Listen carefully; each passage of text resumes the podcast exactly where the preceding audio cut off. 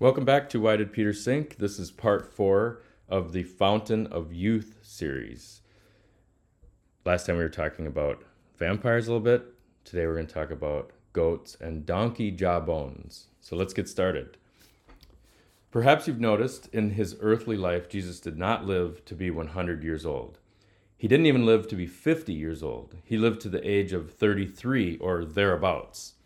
And 33 is a nice, medium, mature age. It's symmetrical, the numbers, it looks nice. And he chose to die at that age. At the age of 30, he began this journey toward the cross when he starts his ministry. And I'm about to go off the Orthodox trail here, but I feel like there's a signal to us, like a message, like a ping calling from the silence of his years between when he was found in the temple at age 12 and his public baptism around the age of 30. There's like this 18-year hole. The fact that Jesus began his ministry at 30 is curious because he talks often about spiritual rebirth. He talks about returning to the faith of a child. And after the infancy narratives of Jesus are completed, the only glimpse we see of him is when he is in the temple in Jerusalem among the elders. And this is one of my favorite parts of all the Gospels, 12-year-old Jesus, where the line is, this is Luke chapter 2, where it says, "After 3 days they found him in the temple, sitting in the midst of the teachers, listening to them and asking them questions. And all who heard him were astounded at his understanding and his answers." He was 12 years old at the time, so to read this in 21st century American terms, he would have been a middle schooler.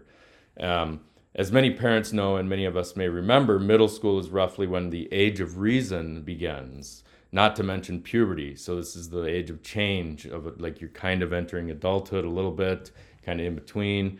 A litany of questions and doubts enters the minds of a middle schooler. There's just no question about it. It's when kids change, some really go off the rails and they come back a little later. It's just a time that's difficult. Anyone who's been in middle school remembers that and probably never wants to go back to it.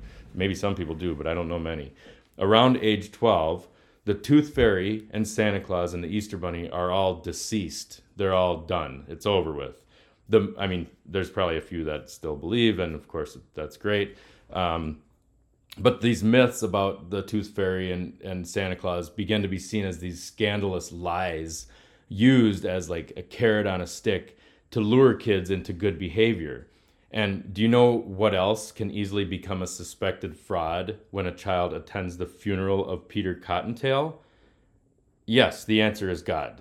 It's God. So once you've seen through some other mythology, you kind of think, wow, well, what if this other thing I've been being told about that's above these things is also a fraud? Well, the age of reason is when we enter into this greater understanding of the world around us and we begin to grow toward adulthood, and which means this is when we start asking questions. And I put asking questions in quotes because it literally says that in the book of Luke that Jesus is in the temple, not only interacting, listening to them, but he's asking them questions. And I just think that's like, I don't know, it's so interesting to me that he's asking questions and those two words are put into that phrase because this is the incarnation of God. But he, as I say, he's always showing us how to live. So he's asking questions, he's listening and learning from the elders, and then speaking, and they realize he's super wise, of course.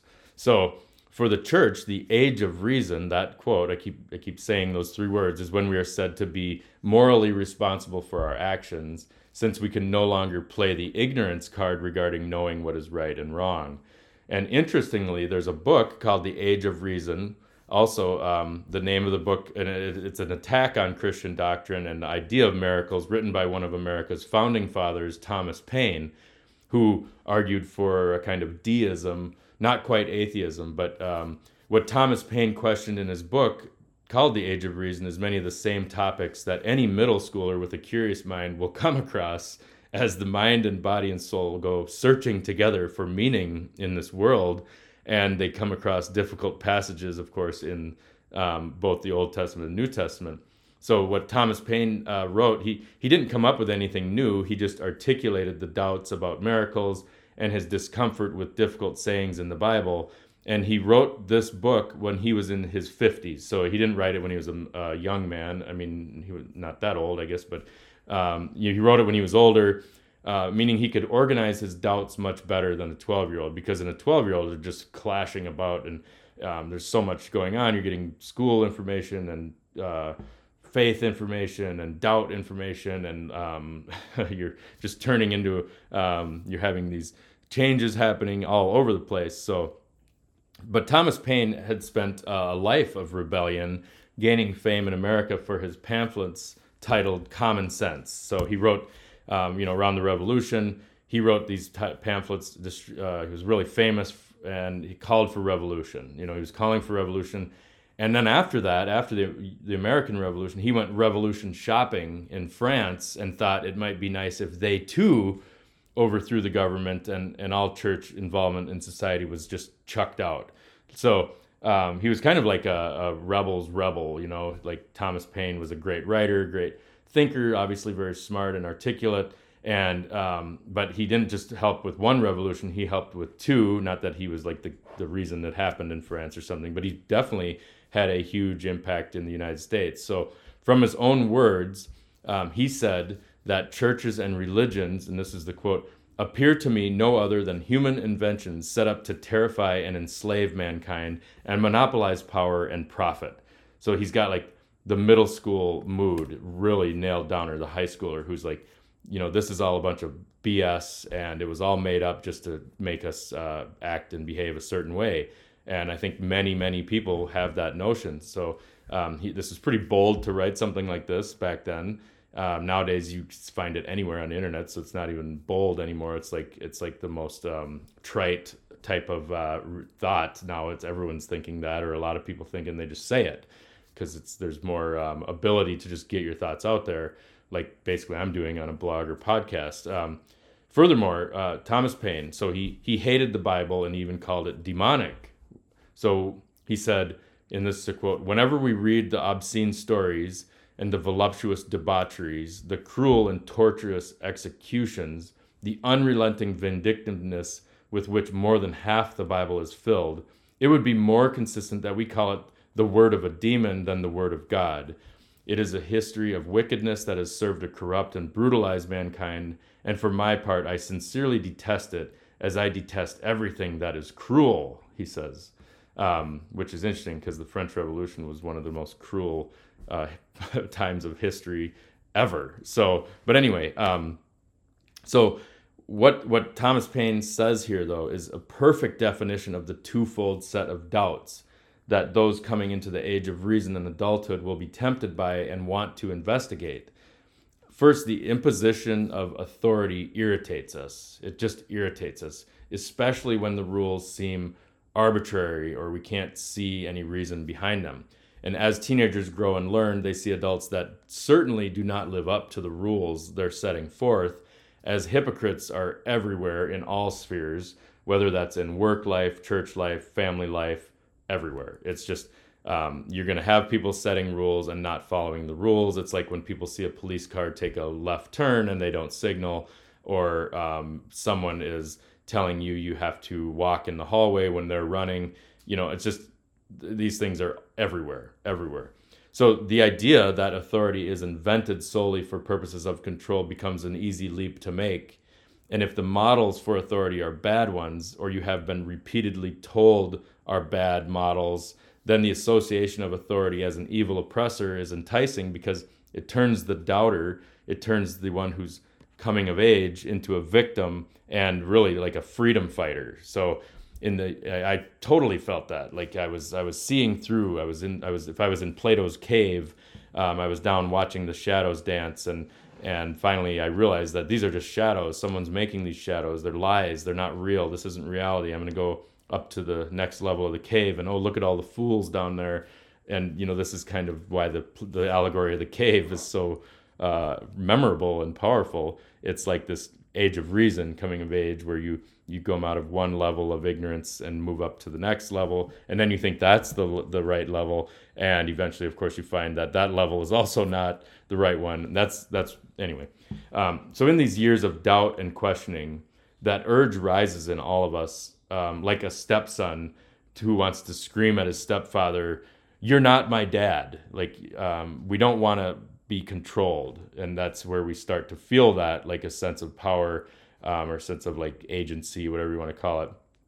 And when it comes to any institution or any person that holds authority over us that constrains our behavior or thought, we start to, like, squirm against it. It doesn't, you know, we want to get out from under that.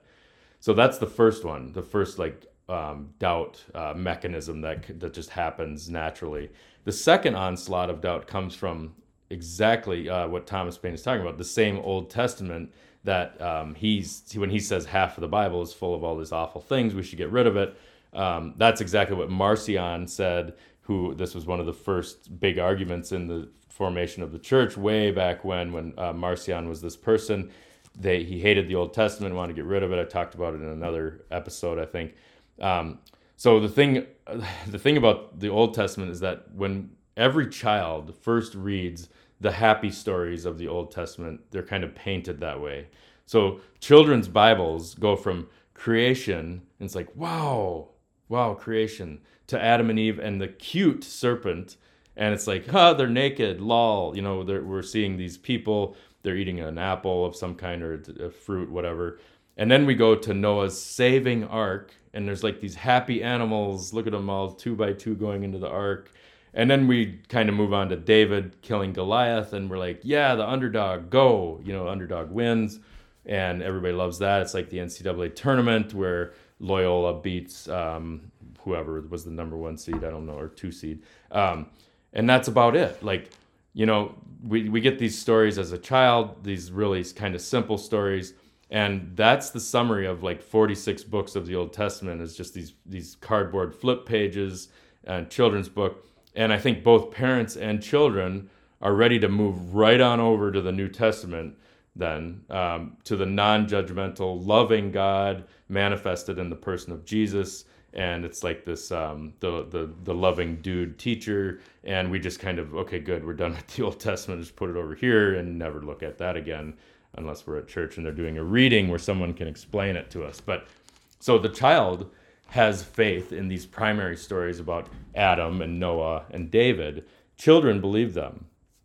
This is the faith of a child that Jesus talks about returning to, where there is wonder and willingness to believe. Like, a kid just believes it. It's this great thing, and parents and children can have amazing discussions and talk through life lessons solely from those top 10 greatest hits of the Old Testament, even in cartoon form, like almost like nursery story kind of form, and through these highlights of the Old Testament. So that's why, yes, they do only cover these 10, and it's kind of it's dumbed down. Let's, you know, it just is. That's, you're not going to dive into this stuff too deep with little kids, but and of course, if once you're in the turned away, you call this indoctrination. You feel like this is how we indoctrinate children. Well, kids are going to be indoctrinated to something, whether you like it or not, one way or another. So I always think that's funny when people say, well, these people are indoctrinated. And it's like, no, we're all indoctrinated to something. It's just a matter of what do you want to be indoctrinated into. So, so kids learn these stories because they aren't yet ready to tackle confusing lines. And I'm going to take one of these lines from Exodus chapter 23. So it says, this is a really great line, because it says, "You shall not boil a young goat in its mother's milk." You shall not boil a young goat in its mother's milk. And some translations say young kid. And kid, I mean, you probably wouldn't even want to read that to a kid, because it sounds like they're going to boil him in his mother's milk. So if a child hears that line, this may bring up some concern about, you know, what's for dinner. But they're not going to care or even pretend to understand it, even if you tried to explain it. And the fact that this line about boiling a goat in its mother's milk, you're never going to get to this with your kid, but it has to do more with protecting Israelite identity so that they avoid becoming like neighboring tribes. And in this particular case, the Canaanites, who did boil goats in its mother's milk as part of a magic fertility rite. But this would not even enter a child's developing brain as something that makes any sense. And actually, it's not the child that we'll be able to understand it. It's the problem is that we adults don't know what's going on with that line. We don't understand it because we have no idea of the historical context of it or what it means. We can't make sense of it, so we just dumb it down and shove it back to the bookshelf. So few adults can interpret or explain a backstory on a line like that. And that line is just kind of hanging in there. It's just stuck in there. It raises questions, a lot of questions. Let me just consider a few of those questions that I can think of off the top of my head. Okay, just bear with me. So if I heard that line and I didn't know anything about the neighboring tribes or anything, I would say, why would anyone boil a goat in the first place? And who boils a goat at all? I mean, this is America. I grew up in America. Beef won long ago. We just don't eat goat. So let me go back further. Why a goat? You know, and who boils meat? I mean, boiling hot dogs and bratwurst makes sense, but no one would boil a steak unless they were mentally ill, and they certainly wouldn't admit it. And I thought, have they considered a grill or a smoker? The taste would be far better for this goat, I would imagine, but maybe not. I don't know. Where is this strange culinary event even taking place? It sounds like something that would happen in France. And why would you boil milk? I don't know. I don't boil milk. Boil water. And what's with the goat being young? Does it need to be goat? It seems kind of cruel. And I could see PETA being all over this, the People for the Ethical Treatment of Animals, if you're boiling goats, especially in mother's milk. Is the mother watching? I don't know. And here's a question. Was the goat alive when it was thrown into the pot? Is the goat boiled with hair on it? Are the hooves still on, or do those get like lopped off? And if so, what happens to the hooves? If it's alive, does the goat bleat while it's boiling? I imagine that would make a really sad sound. It sounds like a child crying or something. I mean, at least you can't hear a lobster when it dies in the water. So there's no bleating from a lobster. So that's just some of the questions that I came up with, thinking of it like a kid, even like an adult who doesn't get that line, because everyone's just going to move on from that line about boiling goats. And So that's just my list of questions. Now, the second thing is there's the context of where the line appears in the book of Exodus.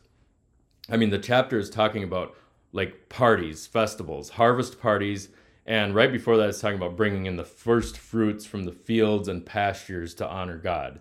So that's all fine and dandy. That makes total sense. It's like, yeah, bring in an offering to honor God. Got it. Bring in like 10% of your wheat or your whatever, your flock. You're gonna have a big festival, but then it jumps right into a line about boiling goats, and this line actually feels like some addendum or amendment to me to address like a one-time event that happened.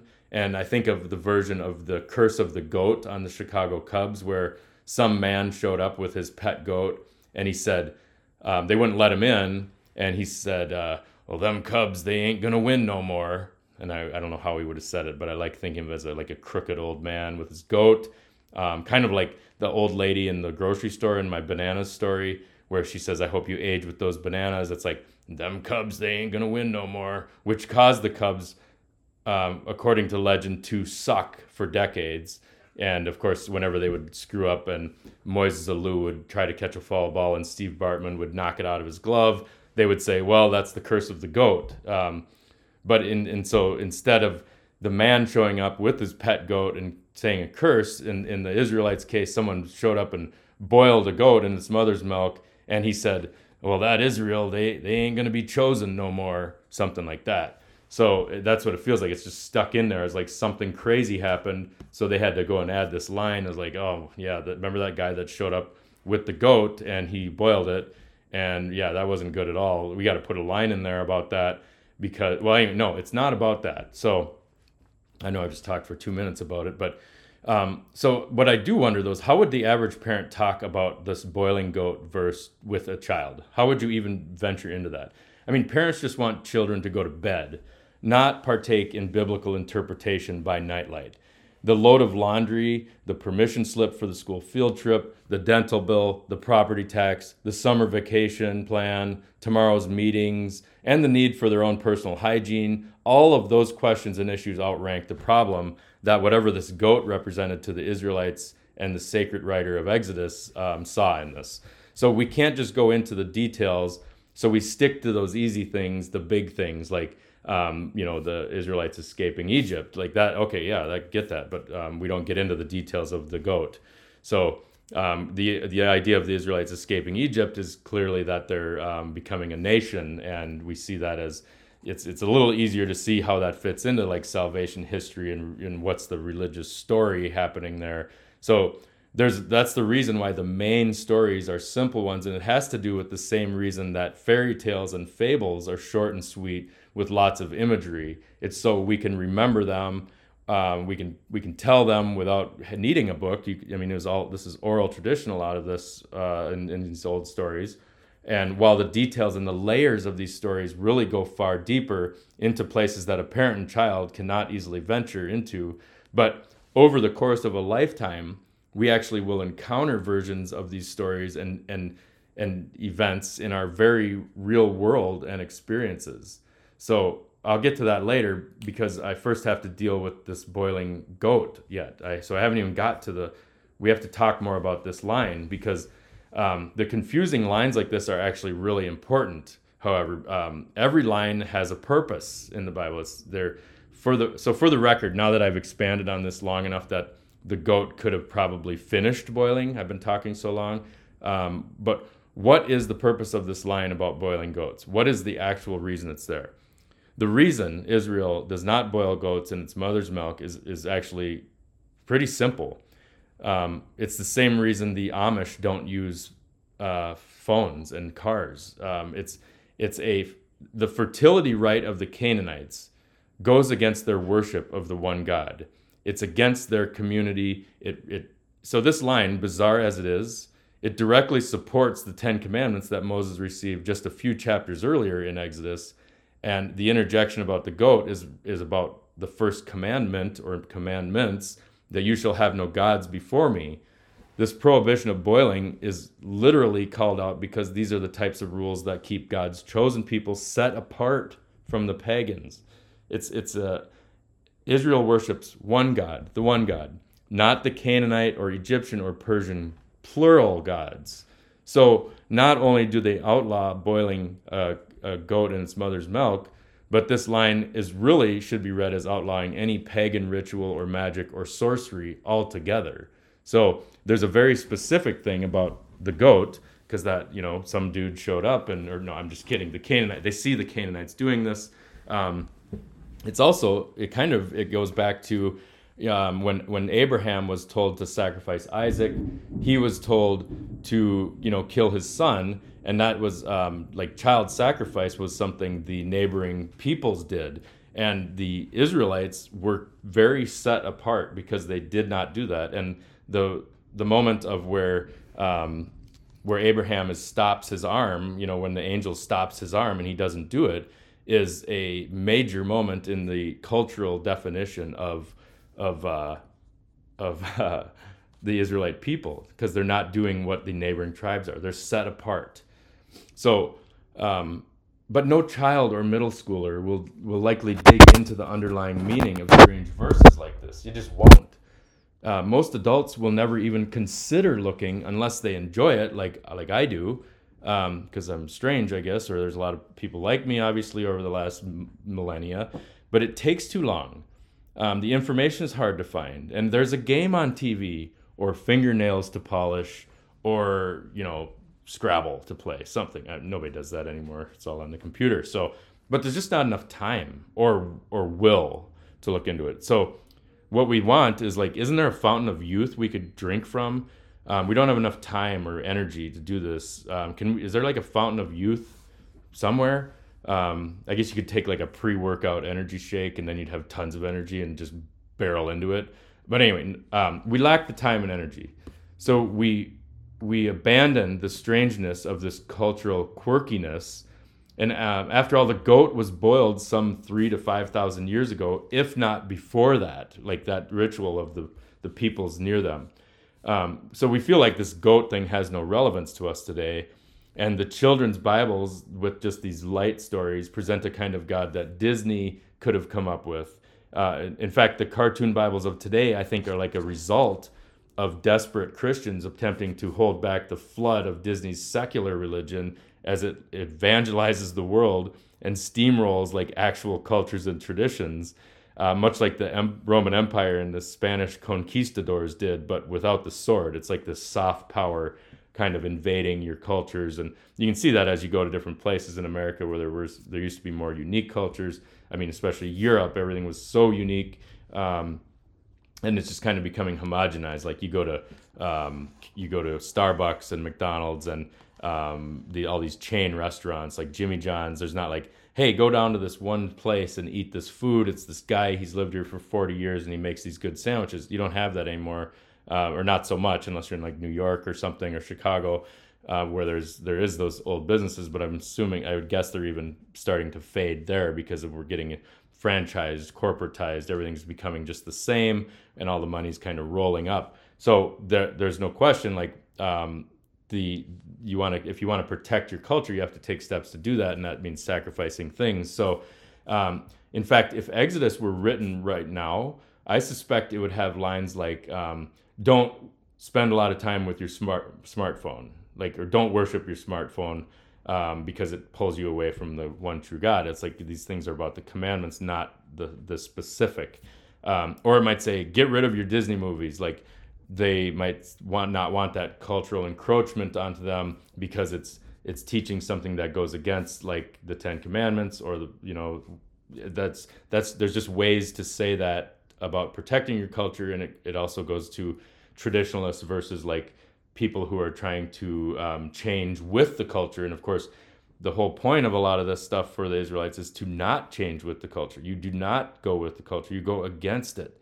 You want to be set apart from it. You don't want to be bending in the wind like a reed every time the culture changes, because it does change every 10, 20, 40, 50, 100 years. Powers change. But what you do not want to give up is your own identity as a culture. And especially this is important for salvation history toward Jesus. So anyway, I don't want to go down that too far. But the point of the specific ritual is not so much the goat. It's about any ritual, magic, sorcery, otherwise, that tears apart the fabric of the Israelite community and pulls it away from the one God. So anything that diverts focus from the one true God is prohibited. Therefore, using magic to try to conjure up fertility would not be allowed, because that's a rite of magic of a different group of people. So that's the first set of questions the budding doubter has to deal with. But the main hang-up about the Old Testament, I wouldn't even say is the cultural quirks like that, it's the violence. And by hang-up, I mean what we do is just disconnect the call. We just put the phone down, click, bye, we're done. The Old Testament, forget it. We got our happy stories of animals going 2x2 on the boat, and a dove bringing back an olive branch, and oh, look, we're saved. So, but after we pass through the dumbed down gauntlet of these tickly feathers in our modern children's Bible, we if we ever do come back, we're in for a shock if we go searching in the actual text. If we ever go to the actual words, and most of us won't, especially Catholics, except for the readings in church, which, you will read almost the whole Old Testament. If you do the daily readings for 3 years, there's 3 cycles. So you will get most of it, but most people don't do the daily readings, of course. But if you go back to the actual text, you'll find the snake in the Garden of Eden, but he won't be so cute. You'll find the animal rescue story of Noah's no-kill shelter ark.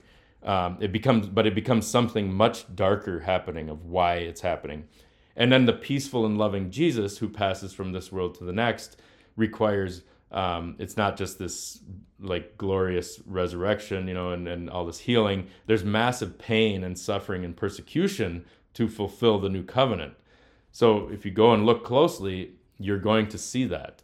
The reaction for the light reader is to like retreat and ignore the Old Testament because of all the bloodshed and violence. And this might be a wise move to preserve your faith if it's if you can't handle that, but you want your faith, you believe it.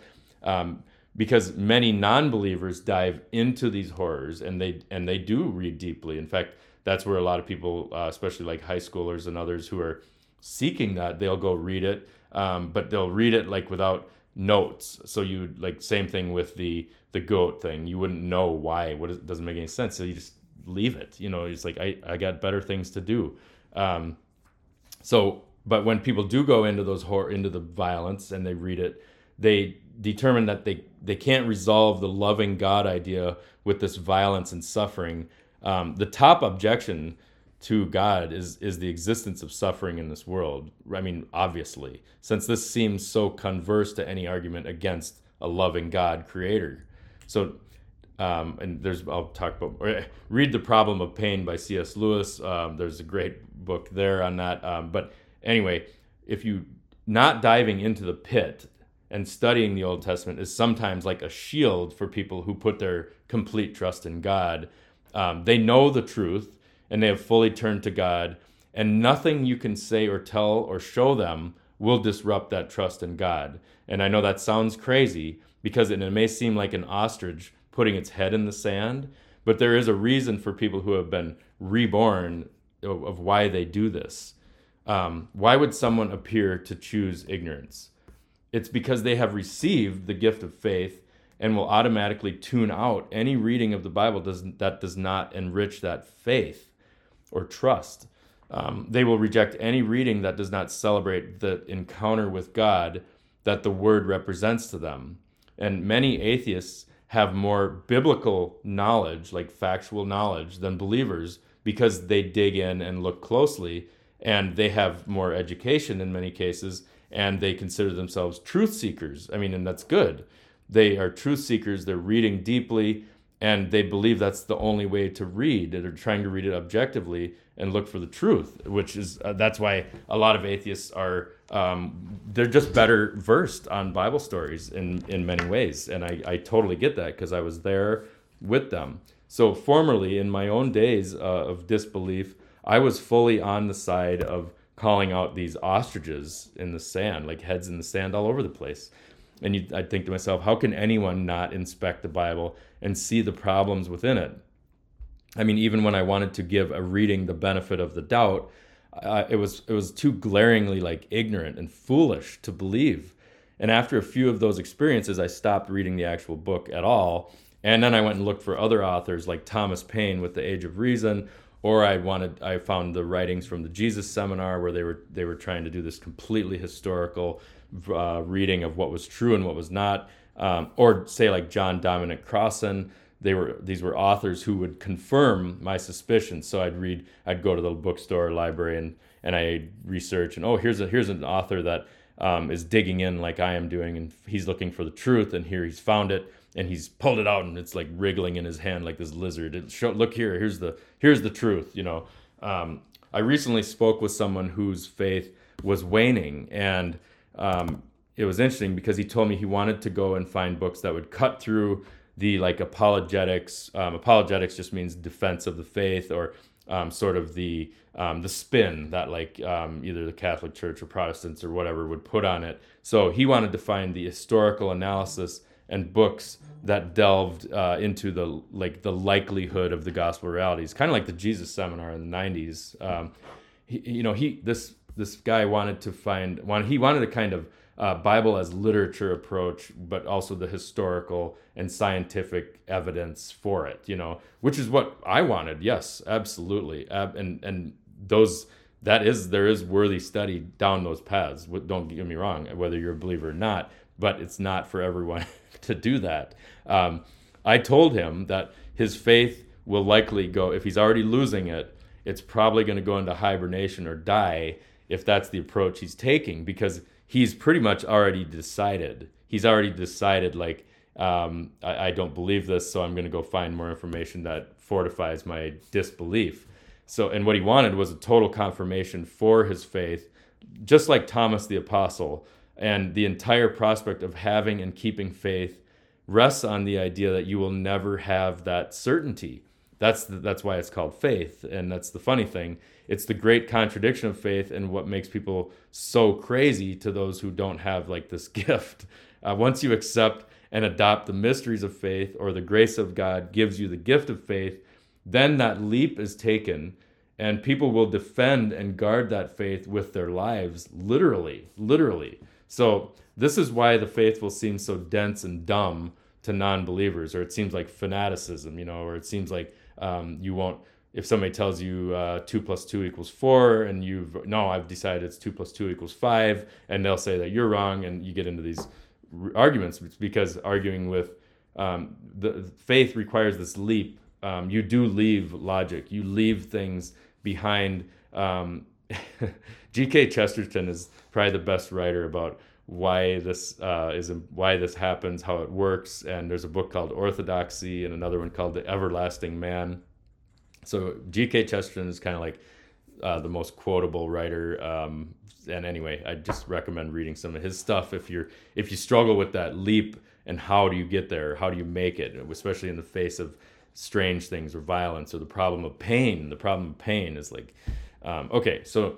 But anyway, for myself now, having come back or returned, I do understand why these ostriches act so obtuse in defense of their faith. Like they do stick their head in the sand. I can't hear you. It's like they're plugging their ears. They stick their head in the earth, and they're just ignoring you. You might be telling them, it'd be like if what the non-believer feels like is you're telling them your bank account is empty, and they're saying, I don't believe you, I still have checks, I can write checks. You know, that doesn't mean you have money, but that's what it looks like to the non-believer. So not everyone, here's the thing, not everyone who believes has the time or ability to do deep readings, but they know that the faith is real and that the book contains the truth.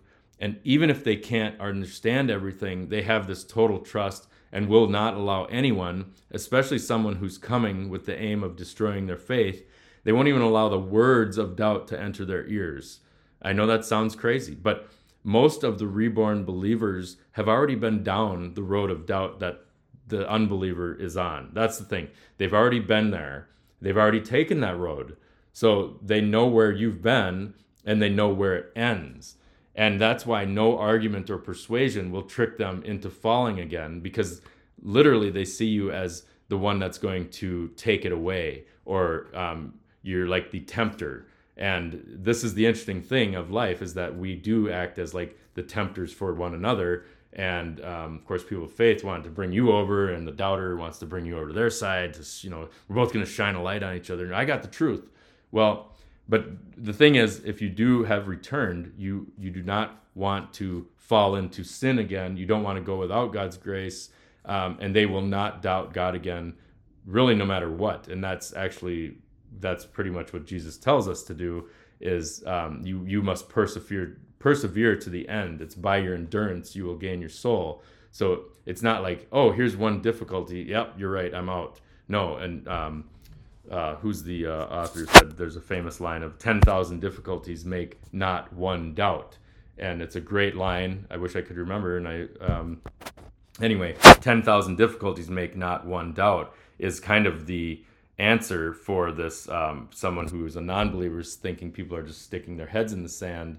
But the person who said that was actually one of the smartest Catholics. So he was a convert from Anglicanism, and I can't think of his name. Anyway, so this seemed crazy to me, like this whole ostrich or 10,000 difficulties makes not one doubt. I never understood it until after I returned to believing and started reading a book that where I felt it was undermining my trust in God, it was undermining my belief. So I stopped reading the book immediately, having this feeling of like something being taken. It was like this old feeling of like that middle school doubt. And I only returned and finished this book later once I felt able to do it, because it was like it was just a book that was kind of poking at faith, you know, and trust in God. So I actually recall feeling something like urging me to stop reading the book. Okay, now everybody's thinking I'm crazy if they haven't already. But then I knew I had crossed like the leap into the land of the ostriches, because I set the book down. And since that experience, I actually recognize much better when this like need to pray is near, or when it's coming to me, I need to do it, or when it must be done. And I didn't realize it at the time, but this is one of these signals that the saints refer to when they talk about the idea of spiritual combat.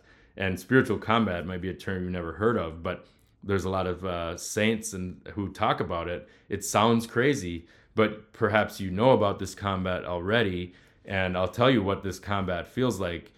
You may have, let me put it to you this way.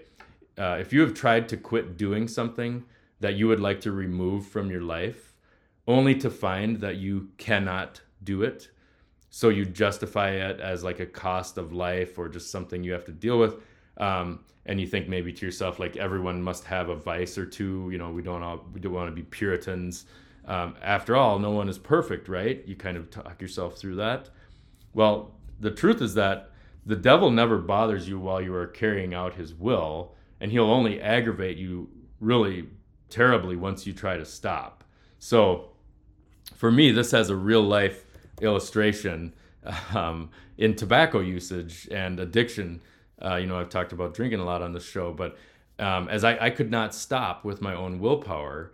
And in fact, tobacco, I realized, was way ahead of Tesla and General Motors on inventing the self-driving car.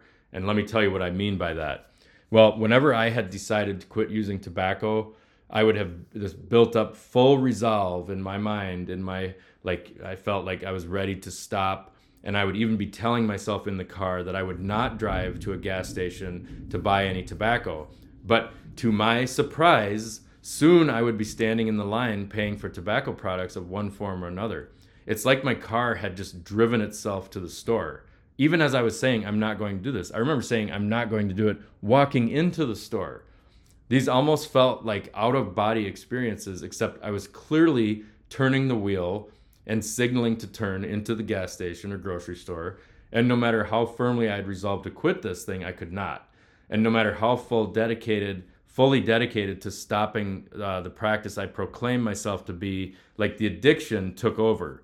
So in the end, the only way I managed to stop using tobacco was the same method I learned and applied to stopping drinking, which was through prayer. So asking daily for strength and direction from a higher power is how it happened. It started that way, and it works, and it still works. And my car no longer drives itself, so I lost that feature on the car, but I didn't ever wanted that feature, the self-driving car to go get tobacco. It's like you just get in and it drives to the store, and pretty soon you got it. This power to change through prayer made no sense to me. I didn't understand how it worked. Nothing made sense about it. I mean, after all of my extended efforts and books and nicotine gum and pills and therapies, and none of that worked. None of it worked.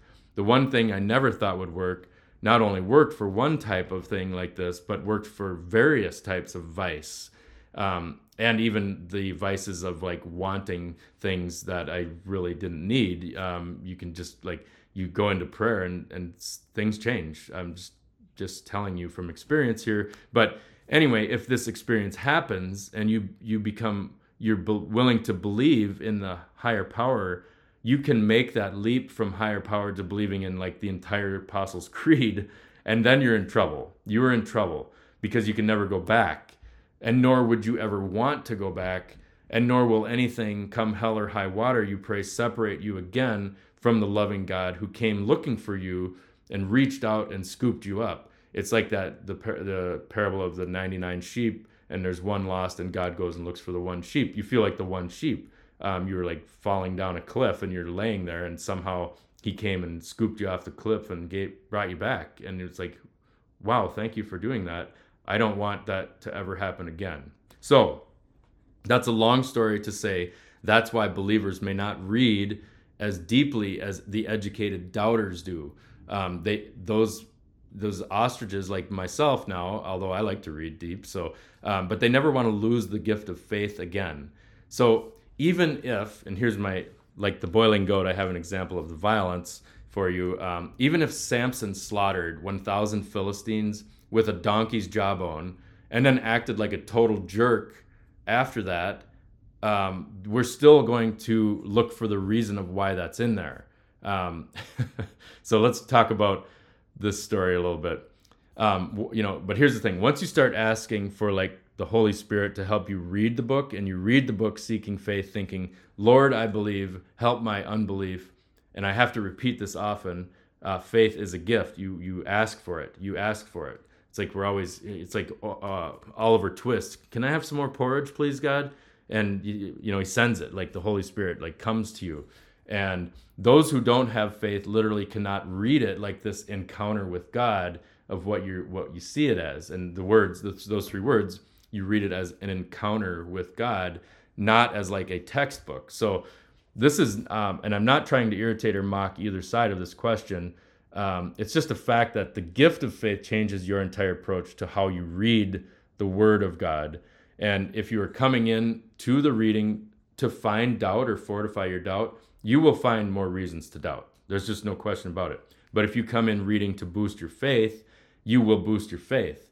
And it's like the saying, whether you think you can or you can't, you're right.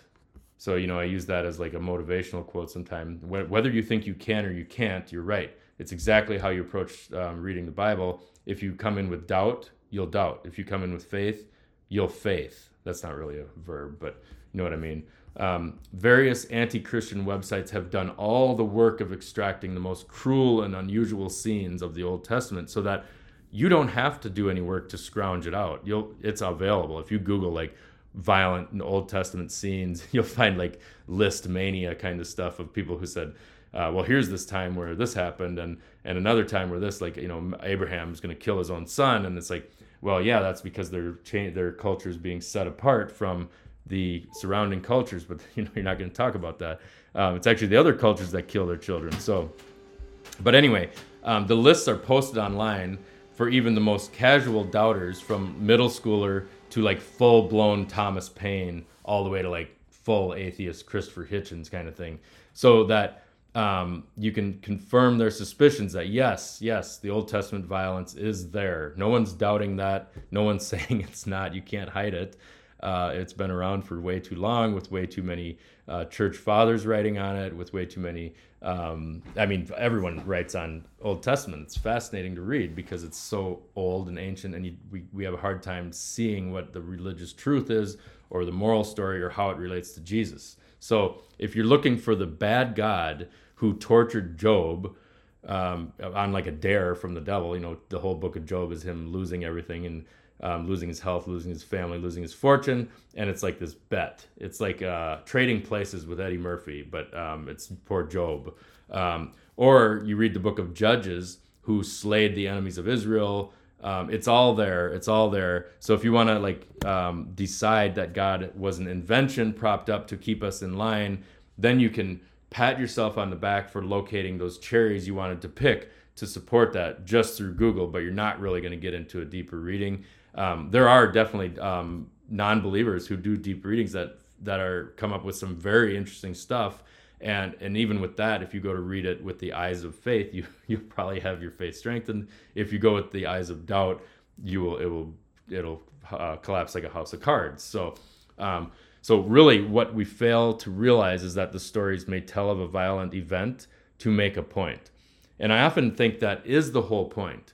It's to show us the error of the ways. So Saint Augustine, who seems like he was sent from the future to help us all learn to read, said, this is a Latin phrase, narrata non laudata. And I can't say Latin at all. That's why if I'm a vampire, I'll go take Latin, but I'm not going to have time probably in my life. Maybe I will, who knows. But what this means, narrata non laudata, it means it is narrated, not praised. It is narrated, not praised. And I got this from the Navarre Bible, which is a Bible produced. I think it's great. There's huge commentaries on every section. And this was saying, St. Augustine was pointing this out, that the fact that a story is in the book of Judges, it doesn't mean it's being praised or setting out as being exemplary behavior. So an account of an event in the Bible is not automatically a celebration of that event. The presence of a story does not make it good just by its membership in the Bible. It's like it's kind of like people saying all cops are bad when or vice versa, where we used to say all cops are good. Now it's like we were living in the upside down world now, where we flipped all cops are good to all cops are bad, and we know that neither one of those is true. But it's what people do is they look in the Bible and say, well, if it's in the Bible, it's supposed to be an example of what we're supposed to do. But those stories are in there. They're not praised. They're told. It's just like Achilles or Odysseus in the Greek stories are, they often do things that are bad. Like Odysseus, I think both of them try to get out of the war. You know, they're like draft dodgers or something. And Achilles won't fight in the war. He's kind of whiny. Odysseus is always lying and trying to make his way through the world. And of course, that's why we love him, because he's a sneaky, slippery guy. And he's very adept at fitting into the world, you know. But God's judgment is not always explicitly stated in these stories. So like we must read it for the religious truth of the book, or the scene or the sentence. Sometimes it's the whole book. And then there's the overarching story of the entire Bible from Genesis all the way to the Apocalypse, the Revelation. So you have to, it's not just this simple reading where you pluck out this thing. Like I said, they pluck out this lizard out of a bag and hold it up wriggling. I got it right here. No, there's more to the story of like, why is the lizard in the bag? And why are we doing this at all? And okay, I won't go. It's kind of like the boiling goat though. Why is that in there? What's happening?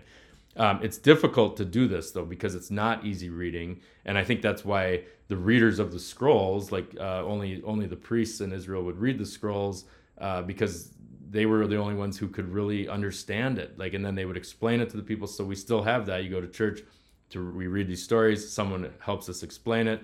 In Catholic Church, we have the homily. I listen to other sometimes Protestant preachers, because they can just go off for like 45 minutes on something, and they're really good speakers, and they can just dive into these things and explain what we don't understand. So it's difficult to do that for the average reader by yourself, and that's why like Bible study groups are nice, because you can do it together. Say, I don't get what's going on. You can just say it, like, what the heck is going on? I mean, that's why people read literature books together. I remember there was a person who would read James Joyce's Ulysses, in every year, and he would get people together and they'd all read Ulysses, because a lot of people don't know what the heck is going on in Ulysses. That book is a parallel to the Greek epic of the Odyssey, but it's in like, Ireland. And so it's this relation, but there's a lot more going on. And a lot of people consider it the greatest book of all time. I have never finished it, so I need to take another stab at it, you know, when I'm in my retirement home someday or whatever. But so it's hard to read these things, just like any literature is hard to read. And that's why fables and things are great, because you can understand them on that basic level. And in the higher level, when you get older, you hear them again and you're like, oh, I get it. There's something more to the story than what I thought. But it's worth the effort for those that do take the time, if you can find time to do it. So I've been focused on the book of Judges because it's so littered with violence and morally confusing events. Like, this is after Exodus, you know, they've been living for a while, and the judges are kind of these military leaders that come along, and it's just this like warlord kind of time that there's a lot of chaos, but then somebody kind of gets control. So there's a lot of, like I said, violence, morally confusing stuff. Any reader who was looking for like direct practical life guidance would probably end up in jail if you just took like something straight out of certain parts of Judges and went and did that, thinking, well, the Lord said this was okay, for the Bible tells me so. You gotta read it in the four ways we read the Bible, you know, the literal, the allegorical, the moral, and how it relates to Jesus in the long run, in the big picture. So many of the characters, and we'll take Samson in Judges because, you know, he's jacked, he's ripped, he's got all this strength, but he's not so much a model to imitate as a way of life, really to be avoided in parts of his story, certainly. And the one I'm going to take here is he takes a donkey's jawbone and he slaughters the Philistines, 1,000 of them, and then he brags about it. And then after that, he goes even further and demands that God give him a drink, like that God like springs a well right in front of him. So, and it's this like, it's very rude, like imperative sentence to God. Like, hey, I just did all this work for you. Where's my protein shake? You know, and that. So it's not advice on how to behave. Samson's gift of strength. This is actually really important. His gift of strength and power is, it becomes his curse. And so when you read it like this, you know, not just the, because you'll find in these online lists like Samson slaughtering people, holding up the jawbone. Which is like an Arnold Schwarzenegger kind of thing. Like, yeah, I killed them all with this bone, you know. And it's, but what is interesting about it is it's his strength that becomes his cross. And so this is the funny thing of these gifts and crosses. There's this religious truth hiding amid the jawbone story if you read the rest of Samson, of that part of the Judges, because he's actually purified by his vice or strength, or what defines him the most purifies him, and he ends up dying because of it. His strength becomes his weakness, and this is exactly how sin works. It's exactly how sin works. Like, if you want to talk about alcoholism or like pornography use, whatever, the thing you really love to do is how you're gonna be purified in the end. You don't know it, maybe, unless you've been through it, but that's what's gonna get you. And that's the same story with my story of the woman with her bananas, where she's so obsessed with youth that it like destroys her and makes her all alone in the end. So that's what I'm trying to do with the story. It's like Natalie Portman in The Black Swan. The obsession with the rage to master ballet kills her in the end. It's Mickey Rourke in The Wrestler, where he wants this glory. He lives this really crazy life, and it's like supposed to be purifying him, but he's never purified. He just goes out right to the end, just like my woman with her, but the curse of the bananas kind of thing. And same with Sean Penn in that movie called U-turn, where he's living this life of drugs and alcohol and chasing sex, whatever, and he ends up being devoured in the end in his same convertible topless car, because he lives this really crazy lifestyle. So same with Samson, it's his strength and his pride of his strength that ends up leading to his demise. So if you read it with the eyes of faith and you look for the knowledge of what sin does to a human being, it will tease out this religious truth. And a Christian reader should always be looking for how everything relates to the coming redemption of Jesus. That's like the main thing you should get from that. So I get it that the violence drives people away, but you have to read all of these stories in four ways. And the literal way, or the little snippet where you just pluck it out and read that one line, doesn't quite get to the point. And you have to look for that allegorical way, the moral way, and really of how sin interacts with us, and then how it relates to Jesus, the overarching story. So as in the Word on Fire Bible, there's probably the greatest introduction to how to read the Bible I've ever discovered, and it was talking about these exact things.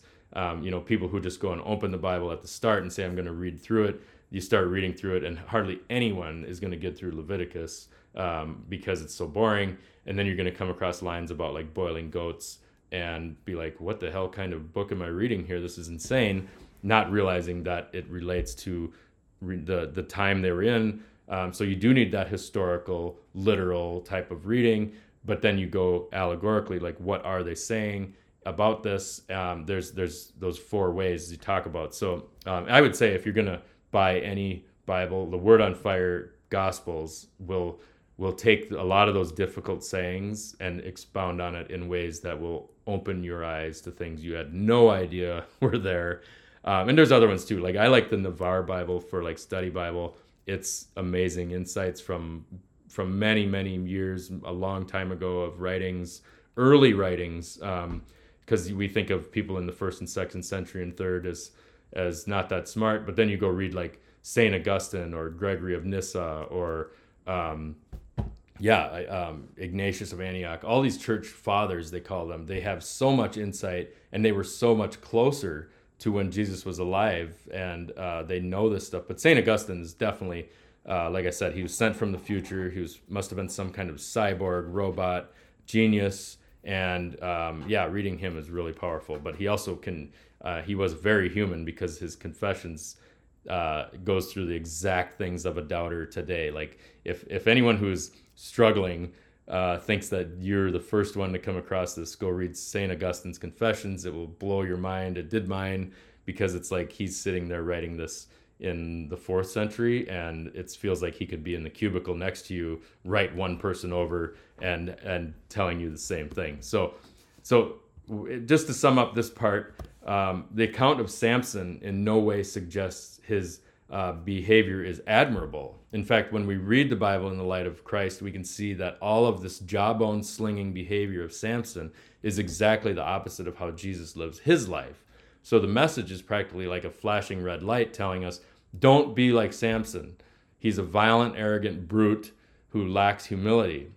Saint Augustine has also said that any reading of the Bible that pushes us away from faith, hope, and charity is almost certainly incorrect, since that is what Christ came to tell us, while he simultaneously came to fulfill the prophecies and uphold the law of the Old Testament. All right, I'll see you next time on part 5.